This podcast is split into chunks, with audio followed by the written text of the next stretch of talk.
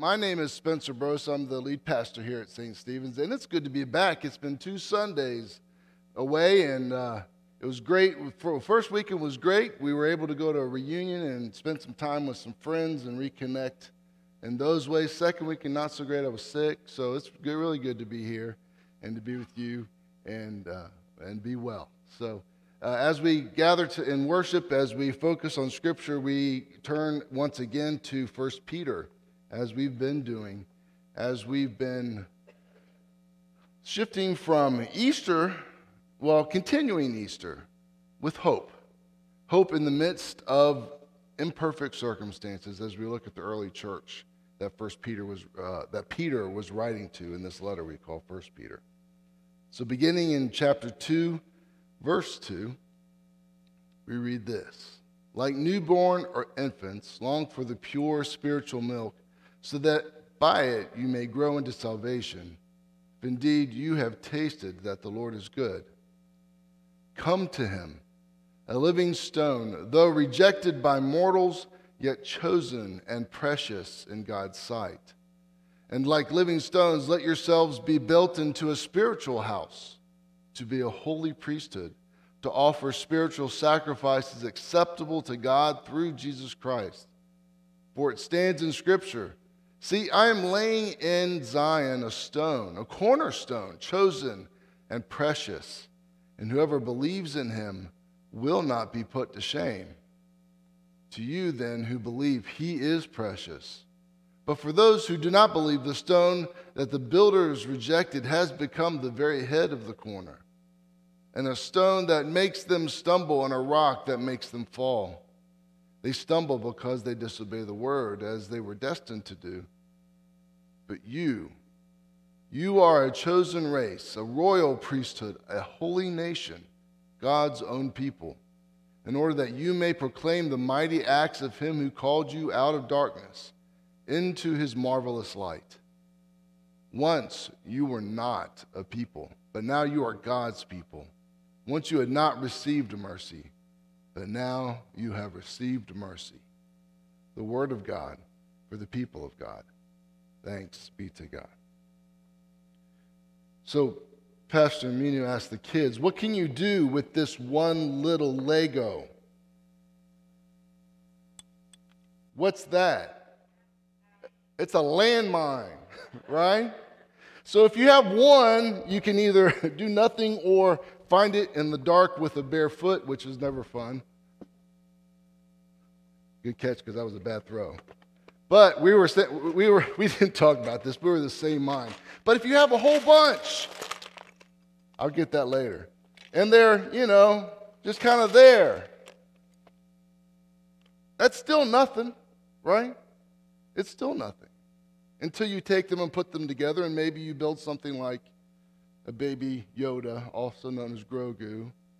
You know, you put them together, they make something, and it's how they're meant to be. Or if you have a lot and a lot of imagination and a lot of time, you can make a larger than life butterfly, a, a full size R2D2, a, a life size Iron Man, a to scale Hogwarts, a scaled crystal cathedral, or even a life size sculpture of Jesus, as we see there in a church. That's in a church in Sweden, by the way, as a sculpture of Christ. You put all these different things together, different shapes, different colors, different sizes, and you make, can make wonderful things out of them. I've enjoyed them since childhood and continue to do so today. As we look at today's text, as Pastor Minu already made the connection, we're like the Lego blocks different shapes, different sizes. Some are very specific, others are pretty general, but each one precious and useful, and when put together, makes something amazing and beautiful. As Peter would say, goes on to say about the church, the people of God. But in addition to what these stones or blocks put together create, He's helping the people of this church in Asia Minor. They're in what we would call Turkey, that area, that region of the world now. These people who were being persecuted for their faith by now, the Roman Empire was uh, focusing on Christians as, as uh, dissidents, as insurgents, as uh, those who were causing trouble in a major way. And they were afraid. And they were asking the question, what, how do we live out our faith? Peter's addressing the question in this letter. Doesn't say it outright, but you see it as you read through it. How do we live out our faith? Do we live it underground? Do we hide? Do we hide our faith? And Peter's addressing that question in multiple ways throughout the letter. But in this section of the letter, he's doing it by, by helping them to shift their perspective of who they are and how they are seen by the world. Throughout this um, letter, he starts off um, uh, in, in the very first chapter about shifting their minds about who they are as a persecuted church. The God the Father of our Lord Jesus Christ, this is in chapter 1, verses 3 through 5. He has given us a new birth into a living hope through the resurrection of Jesus Christ from the dead and into an inheritance that is imperishable, undefiled, and unfading, kept in heaven for you, who are being protected by the power of God through faith for a salvation ready to be revealed in the last time. And then in the 23rd verse, you have been born anew, not of perishable, but of imperishable seed, through the living and enduring word of God. Not only have you been born anew, but you're born anew from something that before would go away, was perishable. But now you're something new and it's imperishable. Before, as you experienced these things, you, if you had experienced these things before as perishable, it would have been a different story. But today it's a different thing. You are different, you are new. You might say that the flow of the opening parts of the letter go from reminding them of their living hope in the resurrected Christ to imploring them to embrace holy living as they've been reborn through the living Word of God, and which moves them to this current section that because Jesus is the living stone, they, as followers of Christ, are also like living stones. And then Peter goes on to build these other parallels. Christ is the living stone, the, the church is our living stone. Rejected by humans as Christ was, Peter's audience are shunned strangers in the world. Christ is God's chosen and precious. Peter's audience are God's own people, a holy, royal, and uh, good people, and pre- royal priesthood, and so on. Christ is honored by God, and so is Peter's audience. Now, Peter's not putting the church on the same level as Christ. However, he is trying to connect them to the Christ and that they are part of this one who had died, who rose again, and now sits at the right hand of the Father. And because they are also living stones, Peter takes Christ's imagery to another level. Not only is he a living stone, but he's the living cornerstone. Let's talk a little bit about what that imagery of the cornerstone meant in first century, or at least as far as we can understand it did in the first century. In modern times, cornerstones are those, are those fancy bricks or stones that are in the edge of a building. They're usually about four feet off the ground so everybody can see them, and, and they're pretty. They might have something engraved on them. They might be hollowed out for something to be used as a, um, uh, what do you call that? Time capsule. I was going to say time bomb. That was a very different thing in my head and I'm and I left my iPad at home, so I'm stuck with paper and I can't find my stuff. So anyway, but that was then. But in the first century, a cornerstone wasn't was had a very real purpose, um, and it was very necessary. It had a very practical purpose. It ensured that the rest of the building would be squared. The 90 degree angle that was laid out by the cornerstone would dictate that the walls weren't too narrow uh, as they were inside or too wide, and then the roof wouldn't work on the outside. So it, it, it was very practical. A, a, perfect cornerstone was a thing of beauty into, uh, and a wonder to behold, and was something that was appreciated. It also had ritualistic purpose. If the building that was being built was there for its own ritualistic needs or means, it lined the building up for whatever it needed to, to be. If the door was to face the sunrise, then by laying that cornerstone perfectly, the door would face sunrise. Or if it needed to see the spring equinox at the right time in the right place, you had a window there, it helped to do that as well. So the cornerstone also had ritualistic meaning. But it also had symbolism beyond um, simply that which is, uh, I've already talked about. They considered the cornerstone a seed. Because if it was doing its job right, if it was laid perfectly, the rest of the building just seemed to grow from it. Because every other stone would lay up, would for a mason, somebody who knew what they were doing, it seemed like it would go right into the right place each time. And because the cornerstone was a seed, it was seen as a living thing. So it elevates the idea of living stones. It's not just the idea that we're, we're living and we're being uh, connected to being stones, it's that the stones that grew out of the cornerstone build the house and they too are living. We are those same stones in the building that is the church, the people of God together. Peter's working really hard to build these folks up. And he's not blowing out of proportion. He's not exaggerating anything. He's just laying out a new way of seeing the world. He's helping them to get out of this place of doom and gloom and there was certainly plenty of doom and gloom around. But he was showing them that there was more to be experienced in the world around them. To not see themselves from a worldly perspective, but from God's sight, from God's view, from God's perspective. He's trying to tell them that what matters is God's view of them and the way that God values human beings. Not how the mortal world, and in this case, the first century Roman Empire sees them, but how God sees them.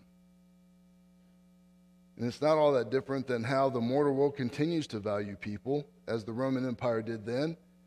Missing from all of these attributes that Paul, uh, Peter is using, there's nothing about gender or genealogy or age, physical attributes, intellectual qualities, or any kind of ability which are the normal things that are typical of who we determine is up or down or in or out. What matters instead is God's sight, God's perspective, and God's grace.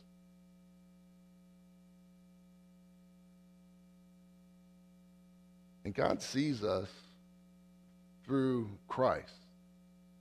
He sees us through the resurrected Christ. That's his vision of us. That's the lens on God's filter. He doesn't ignore the brokenness and the pain of the world, but is aware of it, but, and even the brokenness within each of us.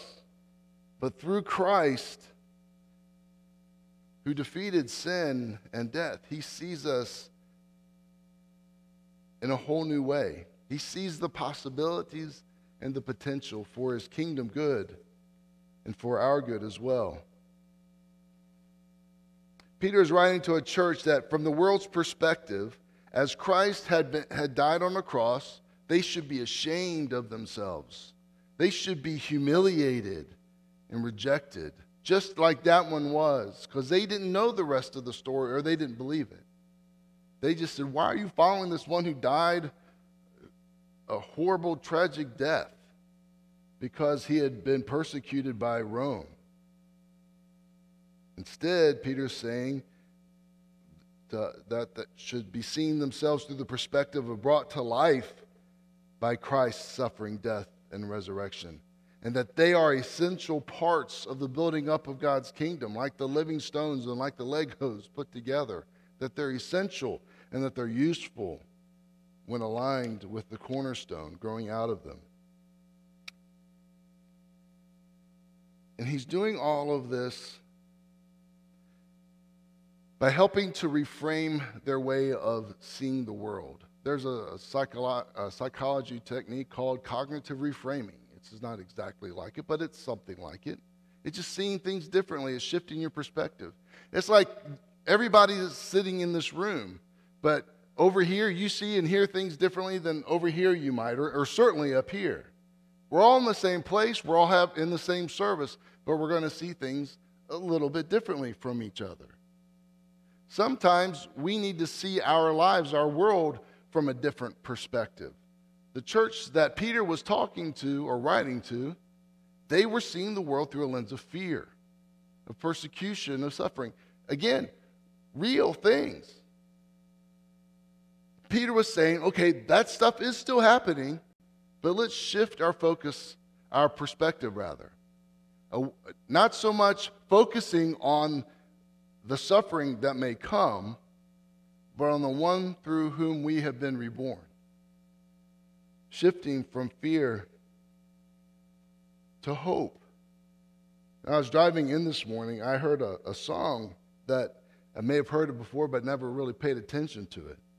And I'm gonna um, I'm gonna mix up its lyrics to make it flow better with what I've been talking about. But it, the the song is called "Fear Is Not My Future" by Maverick City and Kirk uh, Franklin, and it's a good song. If you want to go listen to it in its fullness, do that. But the song goes from, goes from fear is not my future. You are. You are. Talking about Christ. Christ is my future. Fear is not my future. Sickness is not my story. You are. You, Jesus is my story. I'm adding things. Those are not, those, when I'm doing that, I think is when I'm adding things. Heartbreak not, is not my home. You are.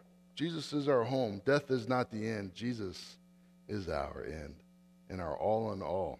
You are, you are, you are. And from there, they go on hello, peace, hello, joy, hello, love, hello, strength, hello, hope. It's a new horizon. Fear is not my future. Hello, hope. Hello, hope. That's kind of what Peter's doing here. Yes, those things could happen and they would be horrible and they're tragic. But there's more. There's more. There's a deeper truth to who you are now. There's a deeper truth to who we are through Jesus Christ. Over the last three years, I've heard the phrase faith over fear in many different circumstances. And it's, and I, it's not so much that that's wrong, but I think it's lacking. Because I think when we're fearful, it doesn't mean we don't have faith. I don't, I don't think that that's what that means. We can be afraid and still have faith. However, are we being guided by the fear or are we guided by the hope? It's hope over fear. It's hope over fear, not necessarily faith. And this is that was not a political comment or anything else of that mind. But I just that that phrase has rung in my ears a lot. And as I encountered it with this text, it's not about faith versus fear, it's about hope versus fear. And how we live in the midst of life and the challenges of life. As Pastor Minu said last week, yeah, I watched, I listened. Great sermon, by the way. This is not so much a doctrinal letter, it's a pastoral letter to a church in a community that was afraid and, and suffering in many regards and how to live in face of life's adversities as followers of Jesus Christ in light of the resurrection, which was still very new to them. They would still be able to know people who had seen the resurrection. That was still possible. And through Peter, they had. But it wasn't just a letter to them, it's a letter to us. Life's not always simple. We get stuck in things sometimes. And Peter invites us to shift our perspective, to reframe our awareness of the reality that surrounds us, and to lean on hope more than we lean on fear. This is, again, this is not against fear. Fear is a useful instinct, I think, at times, but not to lean on it, not to be identified by it not for it to be our story. We're people of Easter.